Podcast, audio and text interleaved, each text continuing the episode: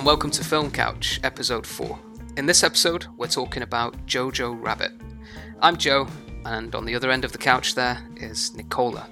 What's up, guys? Let's get into this. Heil Hitler. No, you're overthinking it. Heil Hitler. Heil Hitler. Who's Hitler? Do you even speak German? Jojo Rabbit!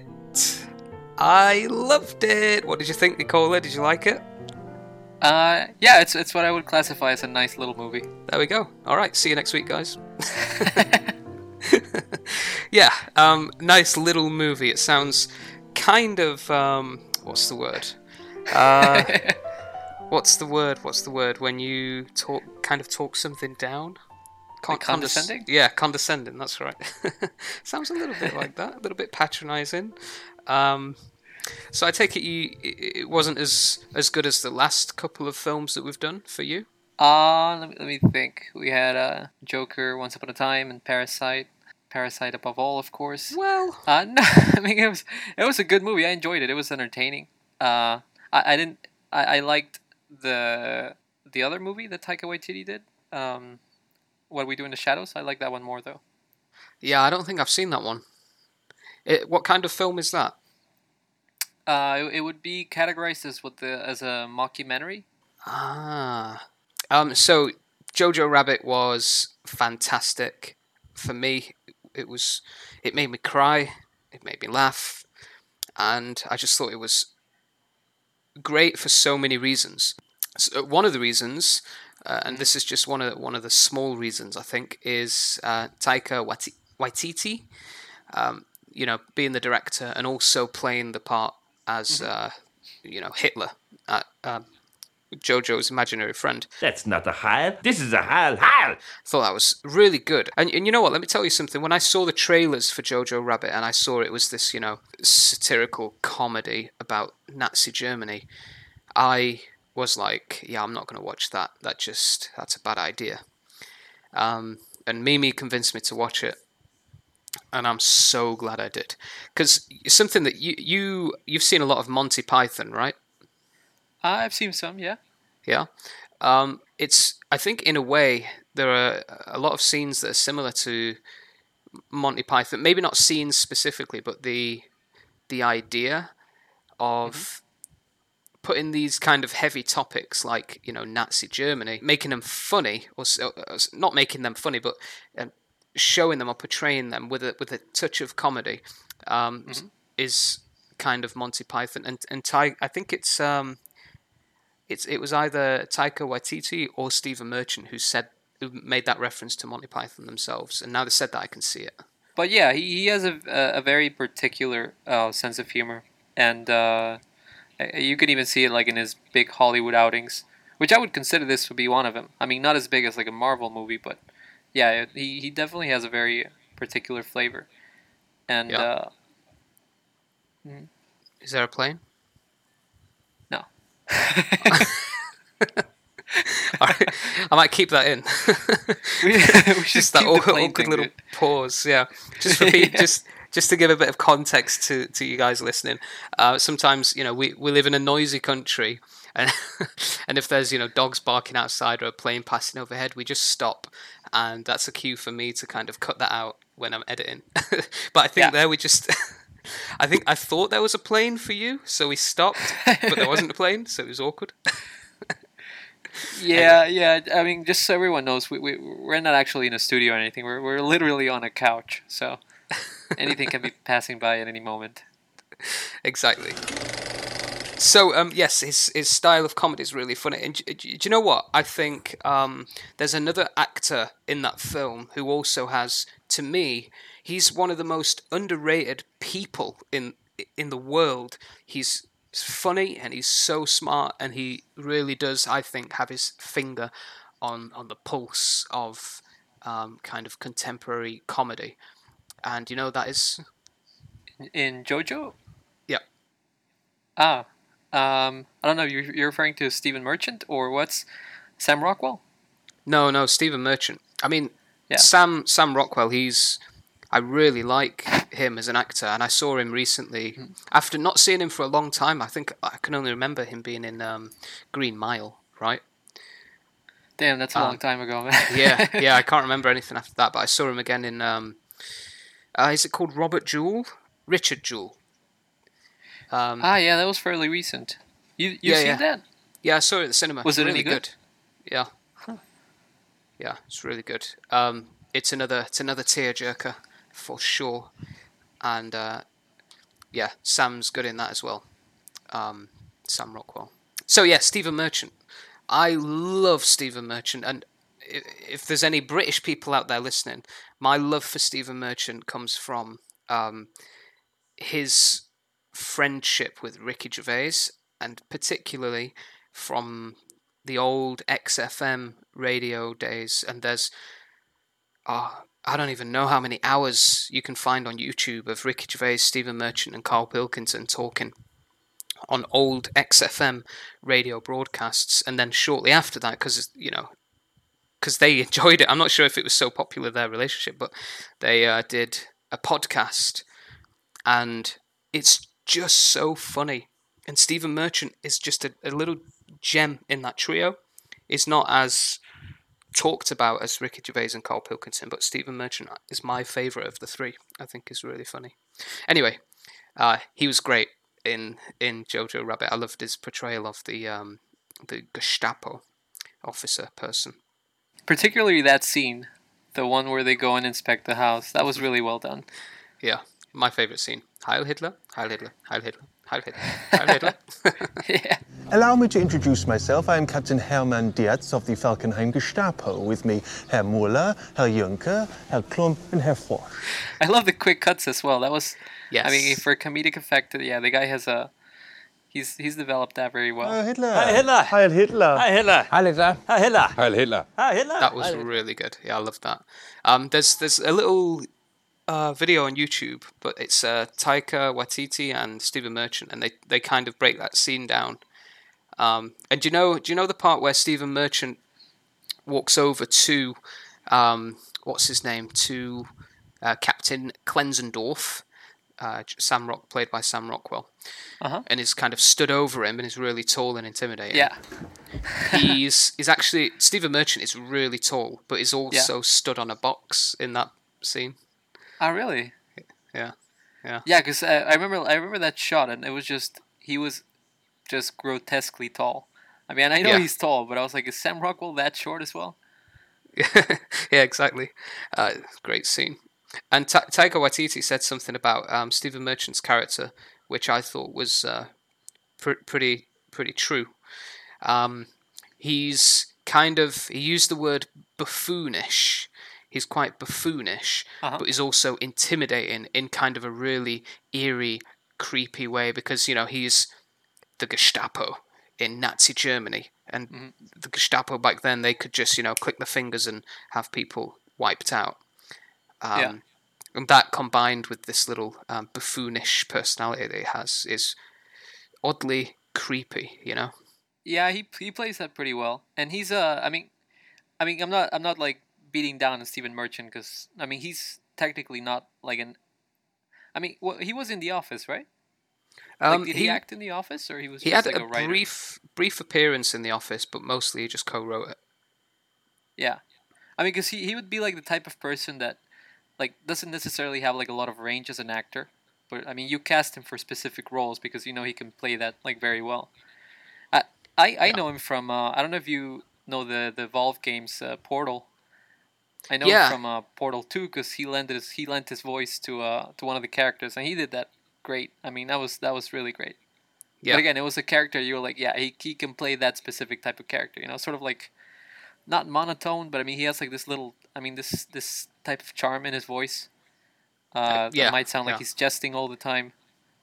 He does It's that, that really well. southwestern England kind of Cornwall, Devon, Bristol kind of accent that he has. Uh, I'm Yeah. not sure if you know much about the, the connotations of regional accents in England, but his accent is what we'd call like a probably um, stereotypically and unfairly what we'd call a, a farmer's accent. Really? Yeah, it's the kind of person that you know um, rides the tractors and sells cider on my combine harvester. A little bit like that, or, or pirates. Ah, so he would be like, uh, Hmm. like the UK's equivalent to like Larry the Cable Guy or something like that. Something like that. I mean, I don't know. To be honest with you, yeah, I'm, I'm completely completely in, in the blue in, in those sort of like regional accents in the UK, or in, in, in I guess in England to be more specific. So But he has great comedic time in Stephen Merchant, as well. And one thing that is in, and you, you mentioned his range as an actor, something that kind of upsets me, and this was evident when they, even when they did the podcasts and the radio shows back in the day, is Stephen Merchant is a little bit left behind, even though he contributed massively to Ricky Gervais's success. Um, he's left behind in on that whole fame train because Ricky Gervais is obviously massive and super super rich now. yeah, Stephen Merchant is nowhere near as big, uh, probably nowhere near as rich. Um, but he, Ricky Gervais doesn't have range as an actor. He always plays the same character. If you've seen the newest thing he did, uh, not Life's Too Short, the one after that. he comes out with a lot of things, right? Yeah, I'm seeing a bunch of stuff in Netflix I've like never even heard of, and I mean it's pretty recent. So yeah, and he, he always plays the same guy. This kind of tragic guy from um, where's it from? From Reading or or something like that. Same accent, doesn't change, same kind of personality. And to me, pretty much everything that Ricky Gervais has ever has ever done hasn't impressed me much. Um, but th- he did this uh, TV show back in um, early 2000, I guess, called Extras. And he played the role of an extra, like an actor who worked as an extra. And Stephen Merchant was his agent. So Stephen Merchant plays his agent in this. And to me, well, f- for me, Stephen Merchant is the best thing about that whole TV series because it's uh, it's great. His his uh, his comedic timing is just fantastic. Getting a bit getting a bit sidetracked, aren't we? um, so it won Best Adapted Screenplay because it was obviously based uh, based on Caging Skies, the book by Christine Leunens. Um, have you read it by any chance? Uh, no, I didn't have to read. I I didn't get a chance to read any of the novels uh, that were nominated. I mean, that were adapted and and, and thus um, like provided the the movies that were nominated for that specific award. Yeah. Al- although I I really did enjoy The Irishman, and uh, Steve Zaillian's sort of like a I wouldn't say like a veteran, but I mean he's he's like pretty well known and and uh, he's he's written a lot of things over the years, uh, like too much acclaim. So Yeah. I mean, and again, I, I really like the movie, and I actually thought that one was gonna win. I did not expect the Jojo Rabbit prize at all. Ah, you thought Irishman was going to win Best Adapted Screenplay? at least from all the ones that were nominated, yeah. I mean, what what- what else was nominated? I think it was Joker, which I I, I, I thought was a little ludicrous to be honest with you, because uh, I mean, yeah, one thing is if you adapt a novel, maybe another thing could be like if you adapt a story. Uh, but uh, but adapting uh like I mean, it's it's a character. I mean, it's an already existing character, but he pretty much, I mean, created the whole backstory for him. I mean, yeah, influence from comics here and there, you know, but uh, sometimes it's a little weird the the way the Academy works. But I guess they nominated Joker for adapted screenplay. So Yeah. Um, I, I actually didn't know that Irishman wasn't like Scorsese's um, brainchild. I didn't know it was from a book. Uh, yeah, it's from a book. I mean, one of the things that has like disappointed me a bit about Scorsese over the years is that he doesn't have like much input in his screenplays, uh, as he did like in his early movies. Now, I mean, he's just, I mean, he's a phenomenal director and all, you know. Yeah. But uh, he he just sort of like has you know for hire, and uh, yeah, I mean, in this chance, I think it was like Robert De Niro who told him there's this great novel about you know this character, uh, Frank Sheeran, and uh, Frank Sheeran, yeah, I think so, and uh, Yeah, and you know look into it, and the guy was like, yeah, that's great. So that you know they commissioned an actual screenwriter to write the, the screenplay. I haven't finished Irishman. It's really long. I, I watched half of it, and I realized when I was halfway through, um, I kind of said to myself, I, I don't think I'm connecting the dots right here. Like, I need to start this again and, and pay more attention. Um, because I was really tired when I was watching it, and I was laid down, and that's you know bad combo. Uh, started falling asleep and couldn't. It couldn't it pay a attention. very long movie, and I the idea of putting it on Netflix kind of backfired. I think it should have been a uh, like a theater experience. Yeah, Yeah, I think so. I- yeah, I- do you know what? If if I would have gone to the theater and watched it, I, I would have been better off. I think. Yeah, I mean it's still a commitment. You know, you're like, yeah, I'm gonna go sit in this theater for like four hours, but you know, I'm doing it, and I'm just, I'm not gonna walk out. I'm not gonna go to the bathroom. You know, I'm, I'm gonna watch Yeah. the whole thing, and it's it's a harder commitment to make. You know, when you have like the, when you're comfortable in your house on the sofa, you know, you go get a drink, go get some food, maybe you stop it, you play it later, and then you wa- keep on watching it another day. So I, I, really think that kind of, I don't know what to say backfired, but I don't think it was the right medium for it. Yeah, yeah, I agree. And you've got your phone as well. If you've got your phone, at, you know, Yeah. at hand, you're just going to get distracted. Yeah. So we've talked about four different films. We haven't talked much about uh, Jojo Rabbit. Are you trying to distract me because you didn't like it that much? No, I, I, I did- I did enjoy it, man. I, I did. I, I, I like Taika Waititi. yeah, yeah. Funny guy, funny guy. Amazing um, um, portrayal of, you know, comedic portray- uh, portrayal of uh, of Hitler, and there there were these, you know, glimpses. Okay, I want to talk a little bit about, you know, I'm gonna get serious here and talk about what I loved about Jojo Rabbit. Um, you have this kid, and he begins to question his own beliefs throughout the the duration of the film. He begins to question his own beliefs and motives, which ultimately scrutinizes the beliefs and motives of, of you know millions of German citizens at that time um, during Nazi Germany. And what what I think was kind of an eye opener for, or would have been an eye opener for these people, and should be an eye opener for people today, is that all it really took um, for him to put you know his beliefs to question was just to be en- encouraged to look at things from a more objective standpoint. Um, and obviously, that was Elsa, the Jewish girl um, hiding in his house, who helped him, you know, get there. Um, and I think this theme or this lesson is something that, if you think about it, it can be carried and applied as far back into the past and as far forward into the future as you can imagine, and also in the present.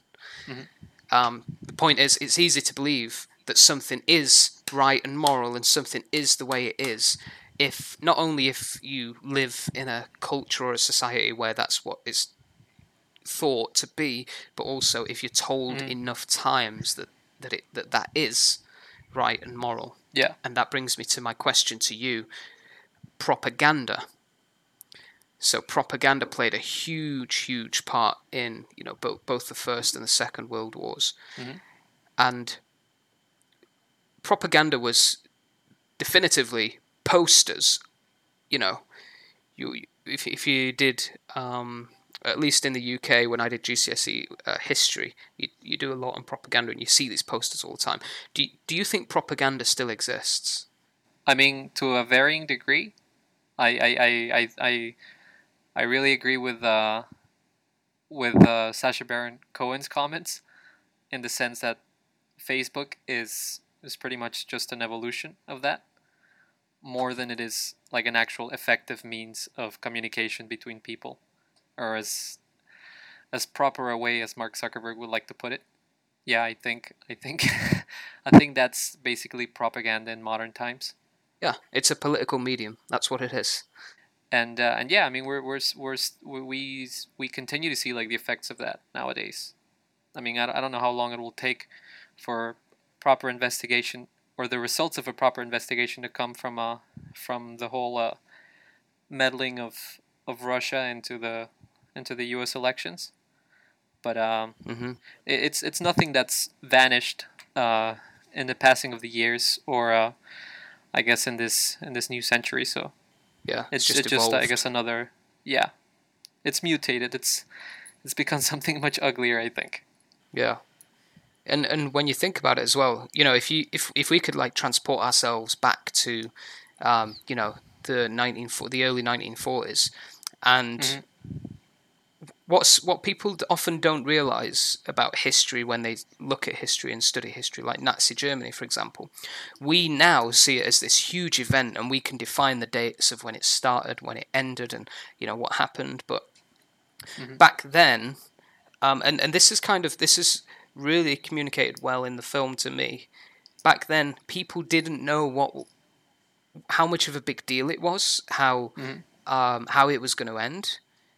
You Yeah. get you get this idea the whole time that you know you're kind of in there with them. You're you're kind of with Germany to a point, whereas you you're with the characters and you want you know these characters to live, and you think you know that the war's not going to go well for Germany, and you get to see that happen, and you get to see the kind of oh no, we were wrong. This is not how we thought it would turn out.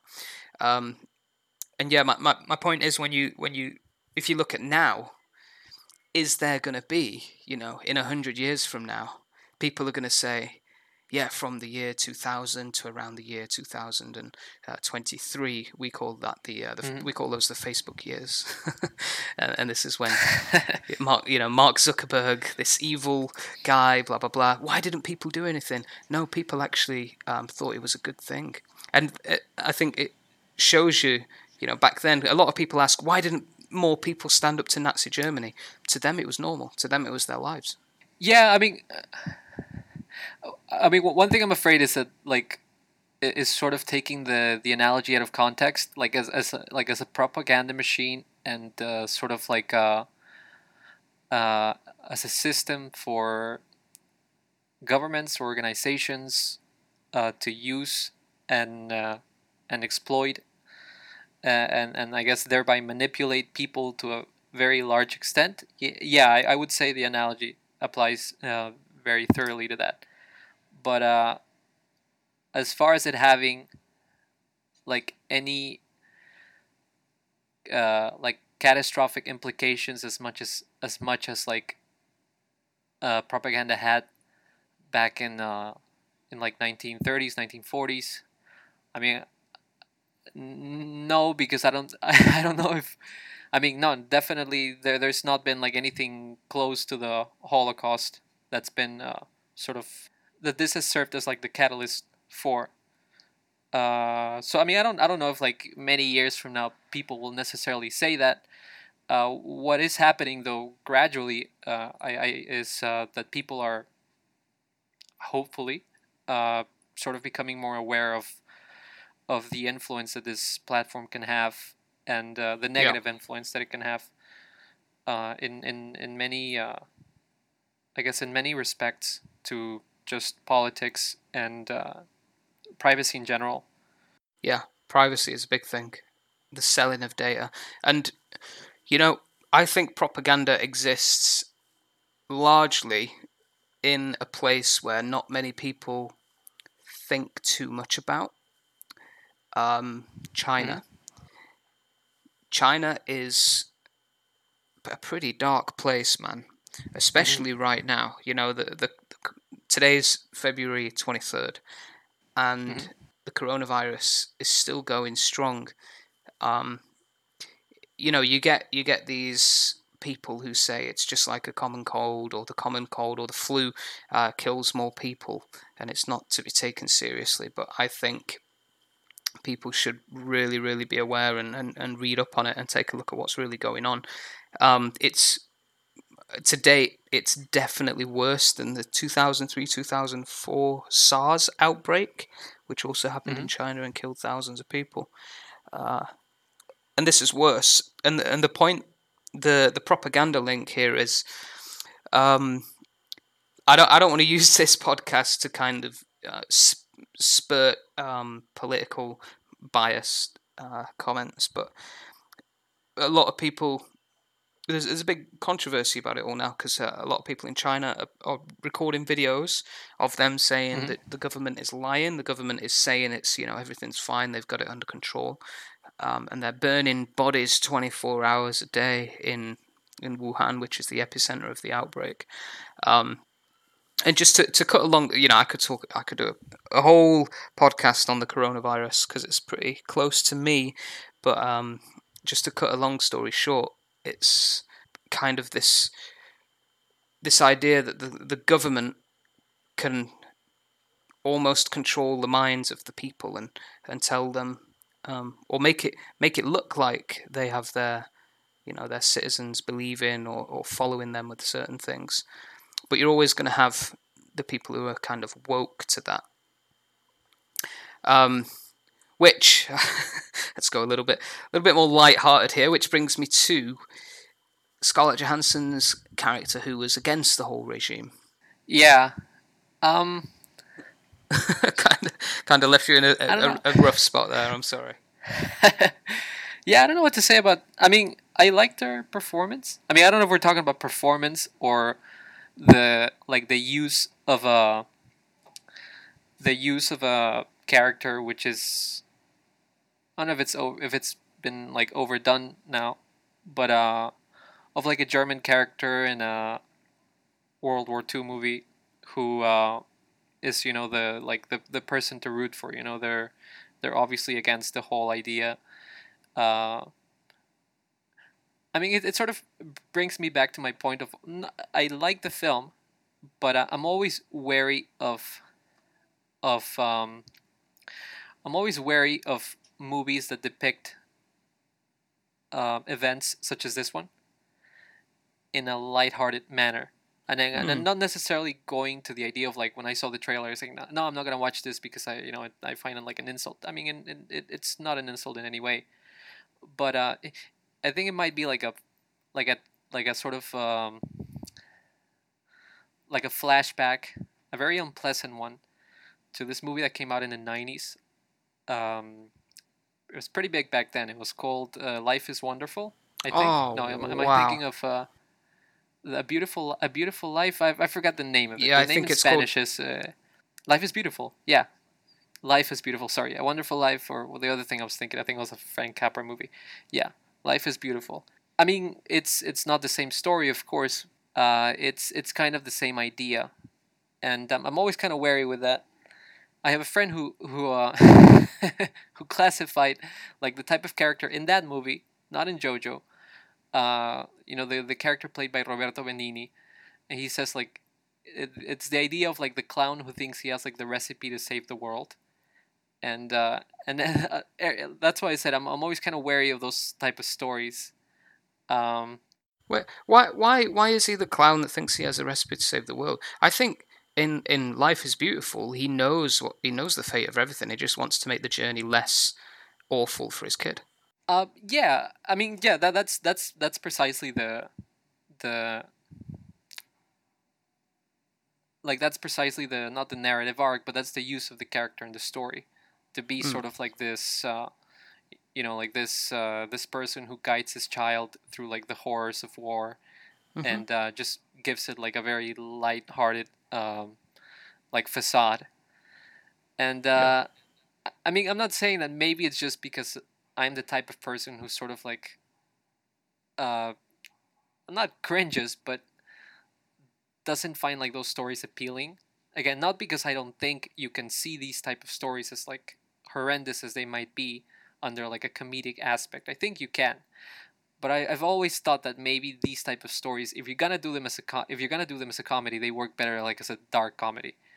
Uh, I, I always like refer back to like one of my favorite examples, which is uh, the uh, Doctor Strangelove, which deals with like the horrors of uh, of like nuclear holocaust and uh, like the like the the big scare of you know like the the nuclear bomb back in the back in like the the era of the Cold War. But uh, it, it's it's maybe a different type of comedy that I think that does it best. Um, however, yeah, no, th- this didn't make me cringe that much as like Life is Beautiful. Uh, wait a minute. Why do I don't get it? Why did Life is Beautiful make you cringe? it's just those type of stories. I don't know why they. I find them like uh, You think it's you think it's like a like a cop out, like it's an easy kind of puller of heartstrings. I mean, yeah, they're all art is manipulative. All right, all art in any sense is manipulative. But I think those movies are like manipulative, but not in in maybe not in in the- in the way that I, that I personally think is uh is uh I guess beneficial to good art. Uh, That's cold, man. but yeah, I mean, yeah. Usually in these type of movies, you know, the director pulls a lot of strings, you know, to make you, uh, to make you feel, uh, uh, I don't know, make make you feel attached to certain characters or make you feel, uh, it, it was a. I mean, definitely. Uh, I'll, I'll, I'll try to make this brief, but there's a, a very famous comment that Stanley Kubrick made when he watched uh, Schindler's List. Yeah. Because uh, he's always wanted to make a Holocaust movie. He always wanted, sorry, because he's dead now. Uh, he never got the chance to.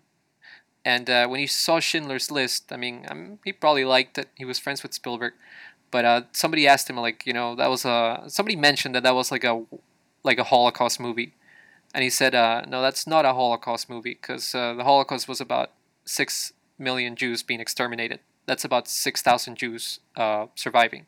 So that's uh, Yeah. that's like a, a movie about success. That's not a movie about the Holocaust.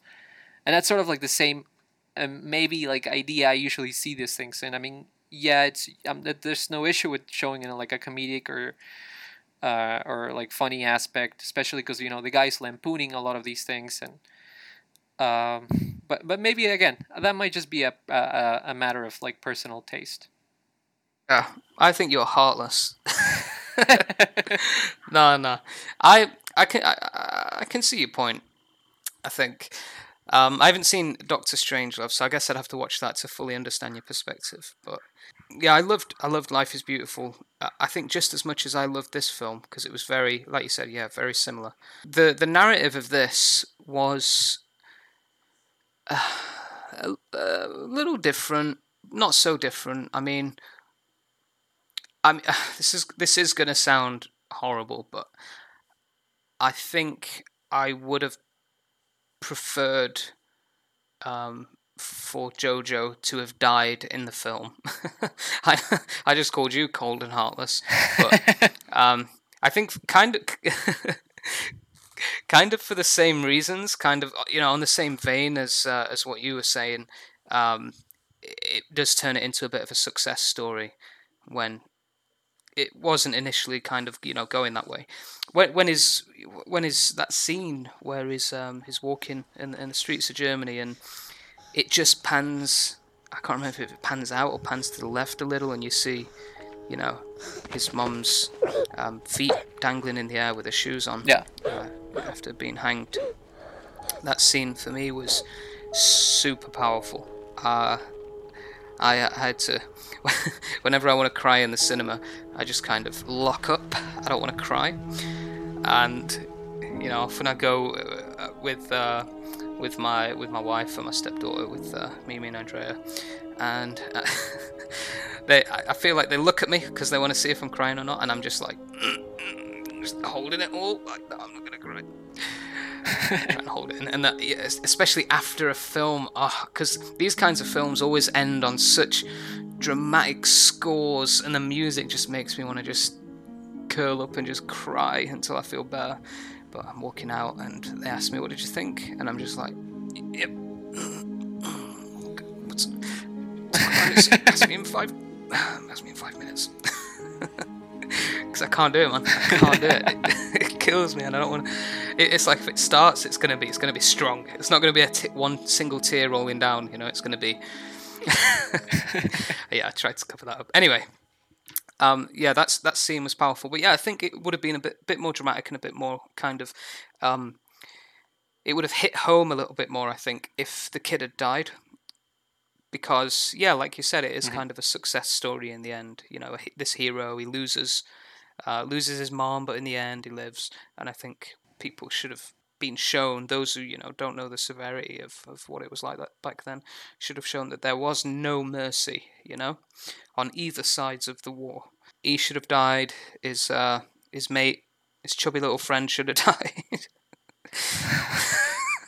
Damn man, you're vicious, dude. but that's it. I would have not killed Gorky though. no I'd, I'd, I, wouldn't, I wouldn't want to to kill him but i would like to watch him die. No i'm kidding.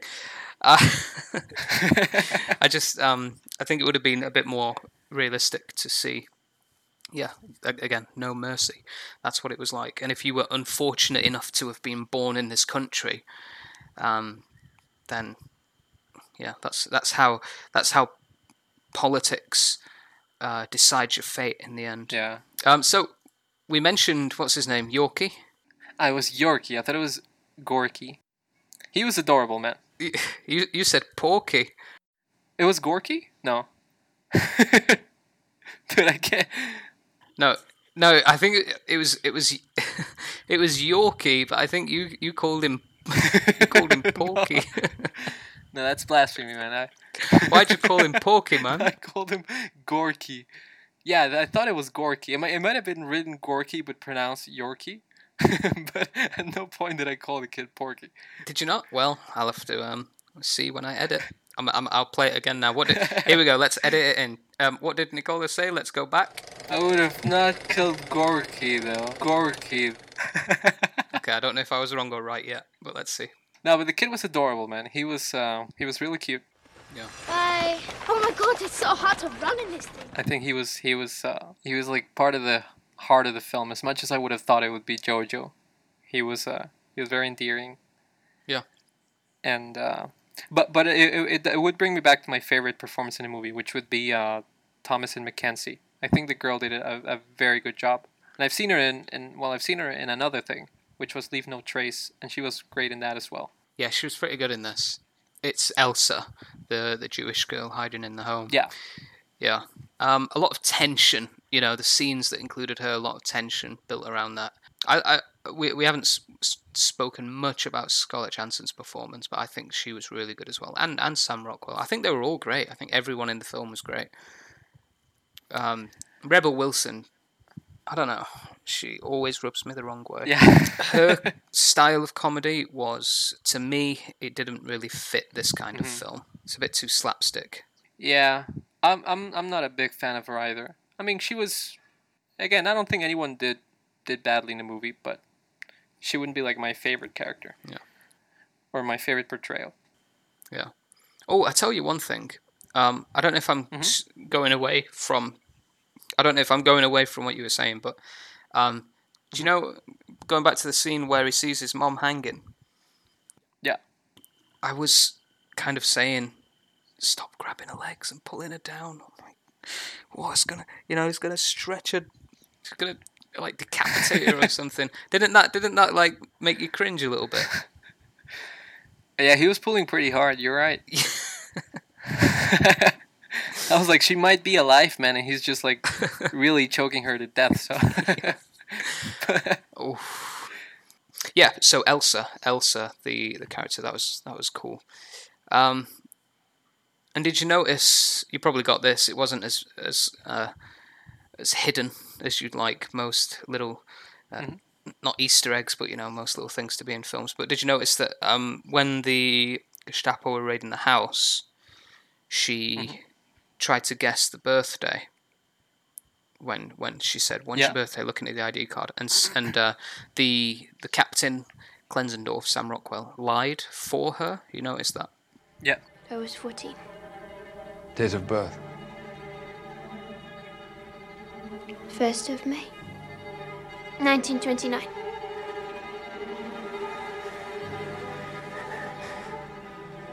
Correct. Thank you, Inga. That that was like another of the like another thing that I found. Uh, um, I mean, if there's anything that I would find hardly believable about a story like this, uh, it would be something like that. That uh, there would be a character like that showing that type of clemency, especially if he was like a like an ex commander, uh, now like leader of like a Hitler youth camp. But I mean, it, it again, it, it helps to serve the story, you know, that there are people who, even within like this very ugly uh, uh, society, Mm. who have decided to, you know, support this one very quote unquote charismatic leader.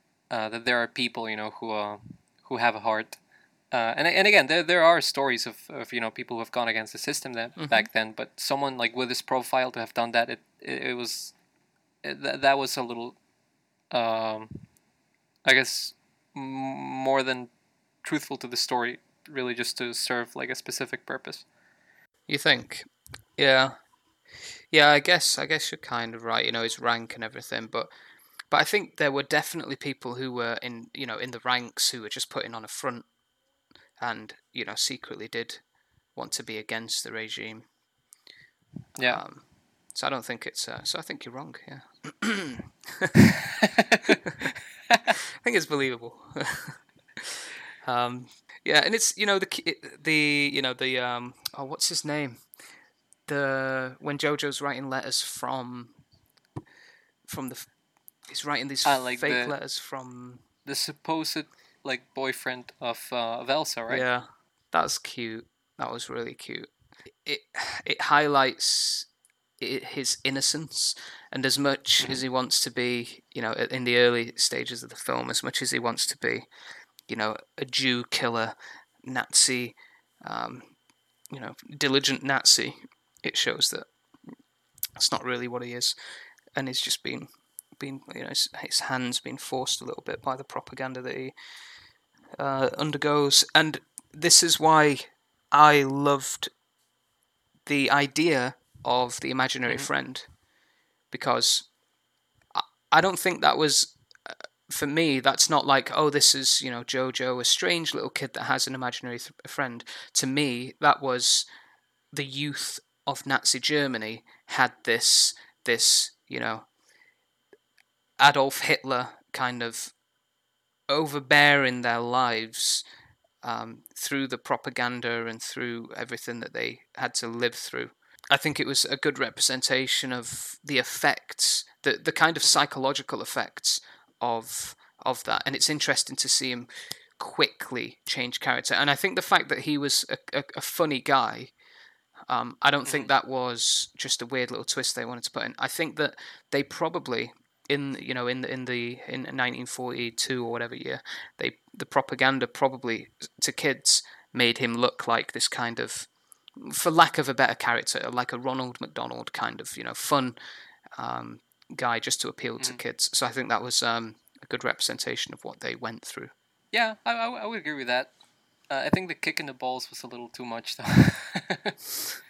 but uh, but I, I did like the the little uh, like the the sort of because it was kind of gradual. Yeah. The transition of like Hitler's cartoonish, uh, like amiable, you know, relationship with the kid, and once he finds out the kid sort of like drawing back from that, uh, from uh, from that like fanaticism, you know, he sort of becomes like a harsher figure.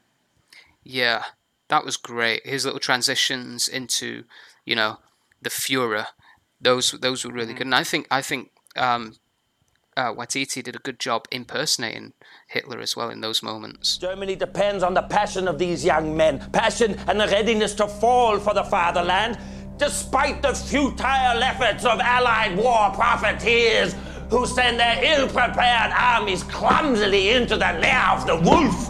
And only zealous men who stand steadfast in the face of the enemy will be etched in German memory forever. I guess I'd have to watch a couple of, of, of documentaries to see like how, how close he's gotten like the mannerisms and things like that. I, but I mean, it was it was it was. Uh, I don't I don't think he honestly like gave that much uh, like much thought or like I, I really doubt like he that was something he had in mind when like lampooning the character. Uh, I I really think the guy was just like, yep, make my eyes blue, like comb my hair to one side and put me put on a mustache and uh, and then. Uh, but I mean, yeah, it was. I don't think it was necessary uh, for him to do like any sort of like uh, very serious interpretation of the character. Yeah, 'Cause, I mean, th- that's the idea when. It, it, I mean, for the type of movie it is, and the the, the, the, the character and the way he's portrayed and everything, it's it's just kind of like a lampoon. I mean, everybody sees it automatically, and you're like, yeah, that's that's Hitler, you know. yeah. Uh, you make you make me feel like a bit of a bit of a weirdo because now I've uh, I've revealed that uh, I know a lot about maybe Manson's char- uh, character, uh, Manson's character and his uh, mannerisms, and now Hitler. um, but yeah, I think mean, you don't have you don't happen to have any like propaganda in your room, do you? Yeah, but no, I think he did. I think he did a, do a good job, and I think that he probably did do um, a nice little bit of research to try and get uh, Hitler's mannerisms down because I think it was a, such a shocking transition into the angry Führer state. Um, I think he did it well, really. I think it did seem it did come across to me as like, whoa, that looks that looks and sounds like Hitler. But what what do I know? What do I know? Um, I just want to kind of end on, on the fact that it's it's a bit different to to the other films that we've done. I think it's more Yeah. similar in a way to Once Upon a Time in Hollywood because there's Mm-hmm. less kind of um, analysis involved Mm-hmm. on the viewer's side. It's more just a straightforward narrative and easy to follow. And you Mm-hmm. know, I'm learning a little bit about myself on this podcast. I think that's the kind of film that I like to to watch. Um, a nice story that follows a linear narrative that's um, Mm-hmm. properly told. But I also love Joker, and I don't like Parasite. We'll do a for a hundredth episode, man. We'll do a rewatch of Parasite and see Um, like uh, see if well, your we'll, opinion uh, has just changed. Yeah, let's uh, let's see. How that, well, should we rain check on rain check on that? Yeah. yeah. All right. Well, um, next film we're gonna do. Um, do we want to tell them, or should we keep it keep it quiet? It's up to you, man. If you want, we can give a little tease. All right. Can you think of a way to tease it? I think you probably can because you've seen it and I haven't. I mean, maybe not not necessarily a tease on on what actual movie it is, just to sort of to sort of suggest that we're doing something very different. Yeah. And uh, in, in this case, it would be, as as you mentioned before, it would be an animated film. Yep. Ooh. The next film we're going to talk about is an animated film. Um, but it's not that one that you're thinking. I know you've got one in your head. It's not that. Anyway, say no more. Thanks very much for listening, guys. Again, you can uh, write into us any questions about film, about anything you want, about life, about whatever, um, to filmcouchpodcast at gmail.com. I liked this one. Uh, Nicola also really liked it as well. I think he liked it more than Parasite. So thank you very much, everyone. Uh, it is goodbye from me, and it's goodbye from Nicola. Take care, guys.